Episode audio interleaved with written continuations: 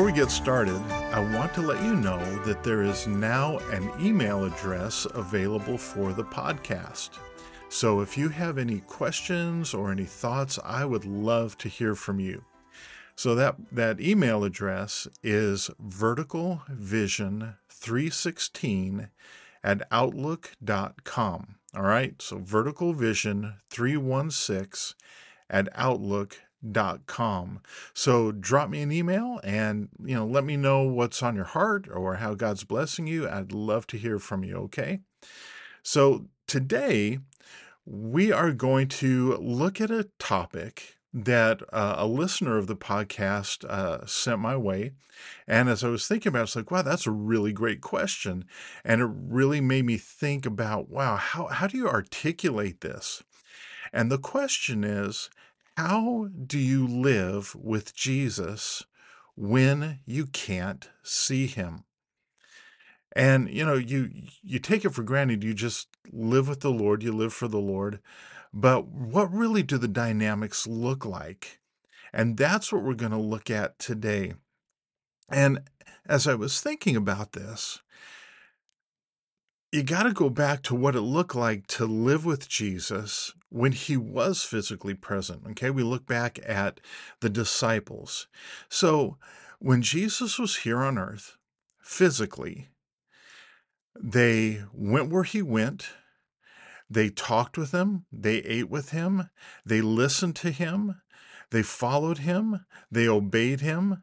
They spent their entire days with him during that three, three and a half year time period where they were following him as disciples and he was pouring into their life. So that's what it looks like to, you know, live with Jesus.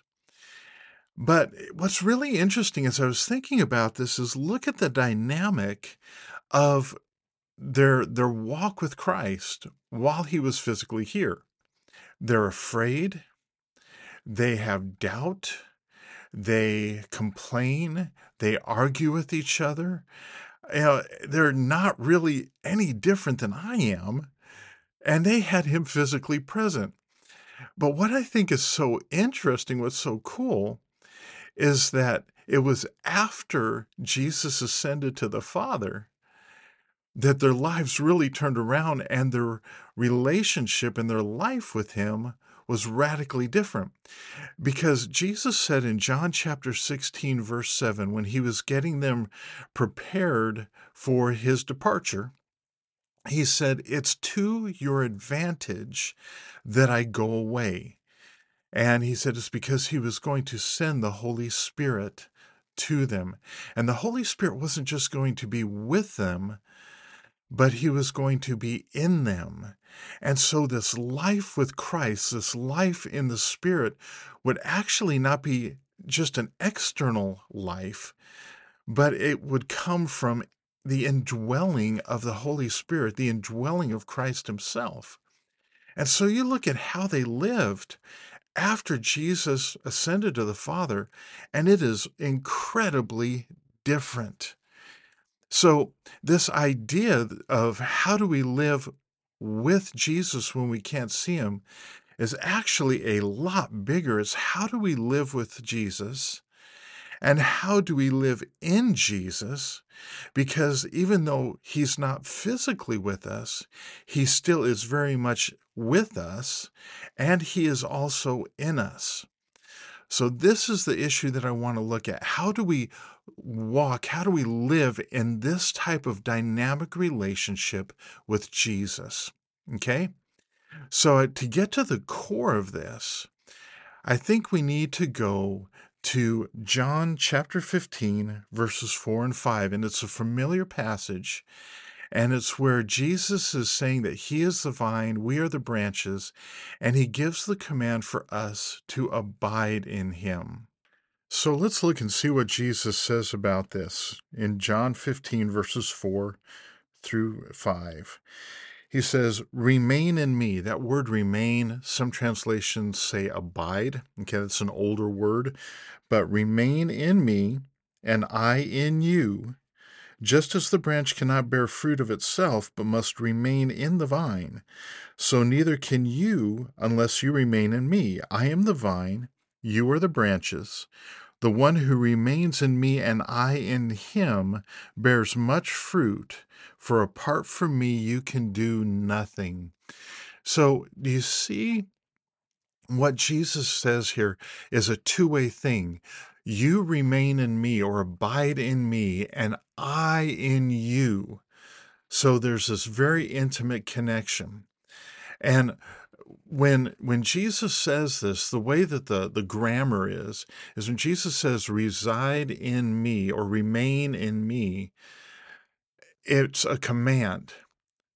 And then when he's talking about our remaining in him, it's with the understanding that we have a choice as to whether or not we do it. So, what does the word remain or abide mean? Uh, really simply, it just means to settle down, to dwell at a particular place. And it's tied to the word in, abide in, remain in. And we don't really give much attention to the word in, but it's a big word in Greek. And in this particular case, what it's talking about is to to basically rest or remain in okay? Rest or remain in so jesus is saying you need to dwell and remain in me. You anchor in. This is where you stay. And the way that word in is used in particular for relationships means to be uh, of a near connection, intimate union, oneness of heart, mind, and purpose. And this is so important because Jesus says if you're not remaining in me, you're not living and dwelling in me and I in you, you can't have a fruitful life. And he gives the example of a vine and the branch. They're two different things, but they are fused together. And as the branch is connected to the, the vine, the nutrients, the sap, and everything flows from the vine into that branch. And as that flow is happening, fruit comes out at the end of the branch. And when we're connected to the Lord, when we are living our life in Him, and He's able to just flow through us, that's when a fruitful life begins to happen. But here's the question How do we do that? How do we get there? Okay. And the first thing I really believe is that we have to understand that even though Jesus is not physically here with us, Jesus is very present. Okay? So when I think about this, look at the disciples, all right? After Jesus was crucified. And look at what happens. In their mindset, Jesus is gone. It's over but he is far from gone. He is so connected to them, and it doesn't matter which, uh, wherever each one of them is, he is there with them. So think about this. You have the two disciples that are on the road to Emmaus. And they're talking about the crucifixion and what happened and how they had hoped that, you know, Jesus was the Messiah. And in their mind, it's done. But Jesus is right there with them. And even before he connects with them on the road, he already knows what they're talking about and what's going on their heart and their their confusion and their worry and their their sorrow. He already knows it because he's already there with them. They just can't see. And then he manifests himself and he's talking with them and he's teaching them and he's guiding them and he's bringing them up to speed. And then once they realize it's him and he's there, boom, he disappears. and they go running back to the other disciples excited about what the Lord has told them and and that they had seen him and that he is alive and he is with them, you know? Or think about Thomas. When Jesus first uh, visited the disciples after his resurrection, Thomas wasn't there. And Jesus is talking to the disciples, he's encouraging them. He already knows where they're at as far as their fear and anxiety. And he says, Don't be afraid, here I am.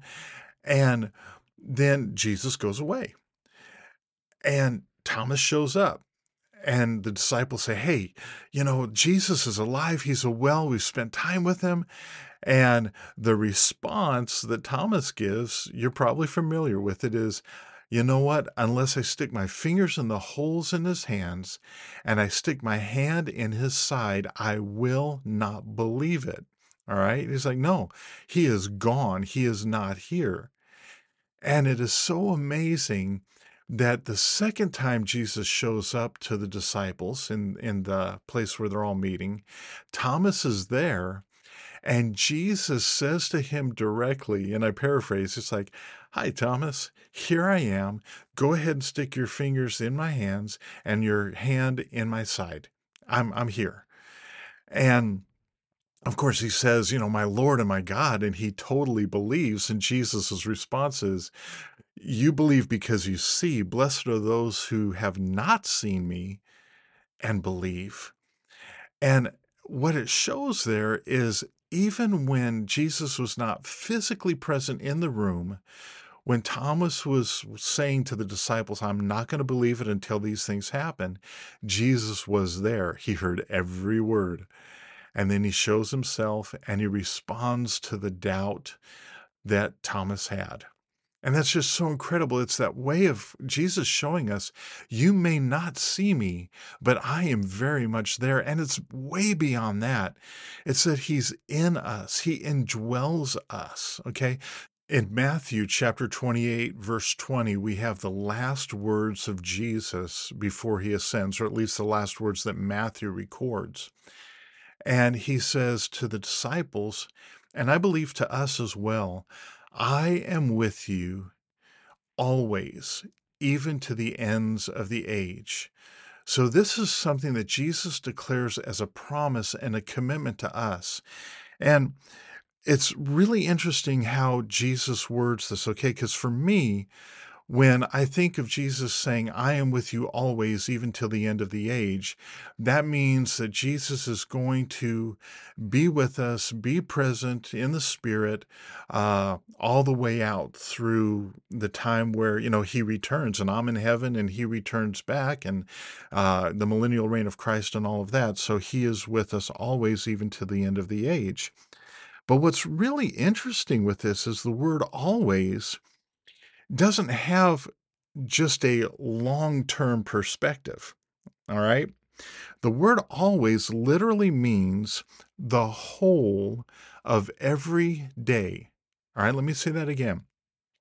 Always here means the whole of every day.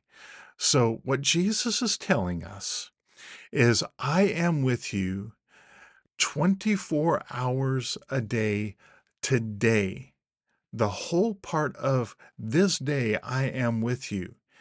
And I am going to be with you for the whole day tomorrow. And I am going to be with you for the whole day the day after tomorrow. And on and on and on until the end of the age. So, what that's telling us is Jesus is with us when we go to bed, when we wake up, through the night while we're sleeping, He is there. He is with us when we're driving to work. He is with us when we're walking down the street. He is with us when we're watching TV. He's with us when we're on the computer. He's with us at you know the workplace and when we're with our coworkers. He's with us with our neighbors. He's with us in the home and with our families. He's with us when we're hanging out with friends. It doesn't matter where we go or what we do, Jesus is with us in actuality. And I was reading about this And there's an account where G. Campbell Morgan, he was a pastor and a theologian, and in his early days, he would meet with a group of elderly women and read the Bible to them. And one day he was reading this passage in Matthew, and he said, Isn't that a wonderful promise? And one of the ladies looked at him and said, Young man, that is not a promise, it's a fact.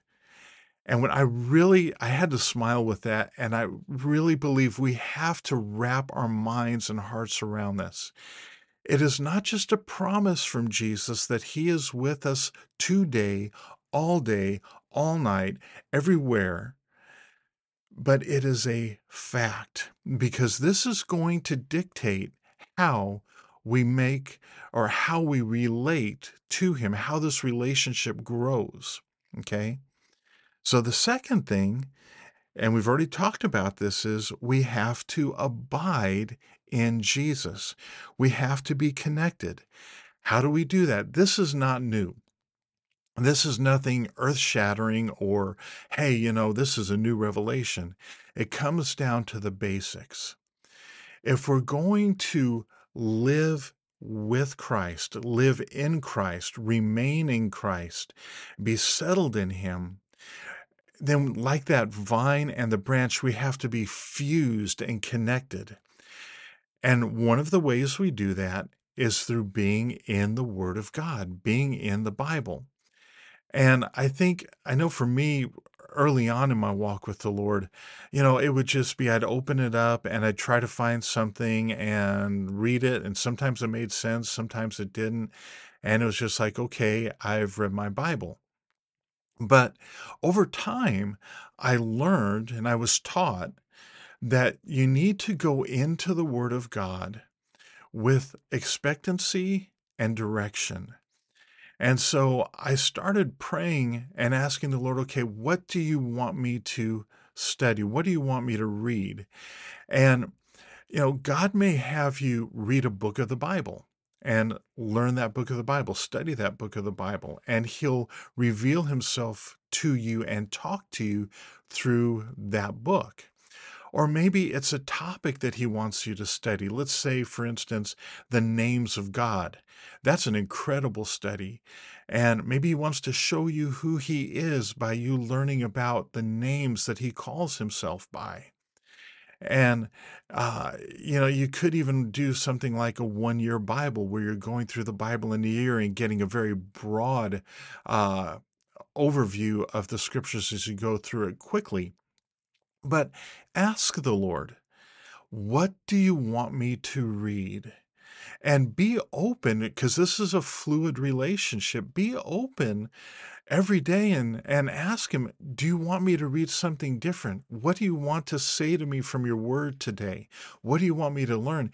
And he may tell you, Hey, I want you to read this verse, or I want you to pick up that devotional over there, turn to this day, and read the verse that's there. I have something to say to you. And go for it, do it. But we connect with the Lord with the Word of God. Okay, that's one of the key ways that He speaks to us. The second, of course, is prayer, and it's just talking to the Lord. We worship Him, we thank Him, we praise Him, we ask for things, we lay our burdens on Him, we ask for help, we ask for provision. It's this communication of our hearts to Him and it's communication of his heart to us. And again, here's this this mindset of expectancy where we want to go into prayer going Lord, I'm here. Father, I'm here and and I'm waiting to connect with you and engage with you and taking time to listen. I know for me, a lot of times I've had that tendency to just, okay, I need to pray. Boom, I hit the Lord with my quick list of needs and wants and issues, and bam, I'm out the door running off to work or whatever. And we really want to take that time to listen. You know, maybe maybe you have a commute to work. Uh, for me, when I have to go into the office, it's an hour trip. And some of my best prayer time is where it's just me and Jesus and the windshield. And it's like, okay, what what do you what do you want to say to me? What's on your heart? And no music, no teachings, no anything. It's just me and him. And it's a really, really sweet time as that dialogue happens as we're talking in the car. So you know go into to this relationship with that idea of hey i'm going to communicate with the risen living jesus who is with me right here and right now. And then of course you've got obedience. We can want to be connected with the lord but if we are not obeying him, there is going to be a disconnect because when we disobey the Lord, we're actually going in a different direction from him. And so we're not abiding. And so, with that disconnect, we're not going to be able to bear fruit. So, when we disobey the Lord, we want to repent and come back and reconnect and keep abiding in the Lord. So keep that in mind, all right? Yes, we need to be in the Word, we need to be in prayer, we need to obey, and we need to do things with the Lord. And as we yield ourselves and say, okay, I'm here what do you want me to do? And I'm not talking about just things in church, and that's great. We want to serve in the church if the Lord has us uh, doing something there, fantastic. But the church is much bigger than the fellowship that we go to. He may have you do some kind of other ministry, or He may want you to talk to your neighbor, or you may see somebody you know, in the park and they're broken and they're hurting and you can see it in their face. And the Lord says, I want you to go and talk to them and I want you to ask them if you can pray for them and I want you to pray. And as we do things with the Lord and for the Lord, we are connecting to Him, we're depending upon Him, and He's able to bear fruit through us in those things. All right? And lastly, and this is connected to just what I said, uh, or what I just said, is we simply need to live expectantly with Jesus. He is here. He's with me. He's in me. He's with you. He's in you. So every moment of every day, because He is with us always, 24 7, 60 minutes of every hour, 60 seconds of every minute, Jesus is with you, present with you. All right. And I'm, I know I'm repeating that, but we need to really take hold of that truth. And so, with that mindset, live your life. You know, basically, look at how the disciples lived with Jesus when he was physically present. You spend time with him, you hang out with him, you talk to him, you listen to him, you obey him, you serve him. And just because he's not here physically, you just do the exact same things as if he was physically here, with the understanding that he is actually here in spirit. And so, you know, go out there, Lord, what do you want to say to me? What do you want me to do? What's on your heart?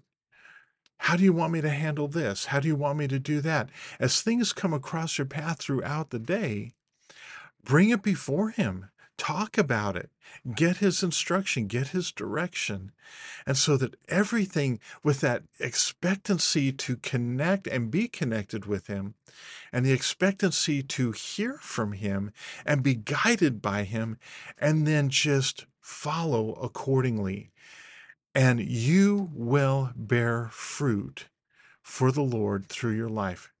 And it will be such a rich relationship as you're living in step with Him, just following His lead, being a disciple, and letting Him direct every moment of every day, every word, every thought, every action that we do. That is how we live with Christ. God bless you.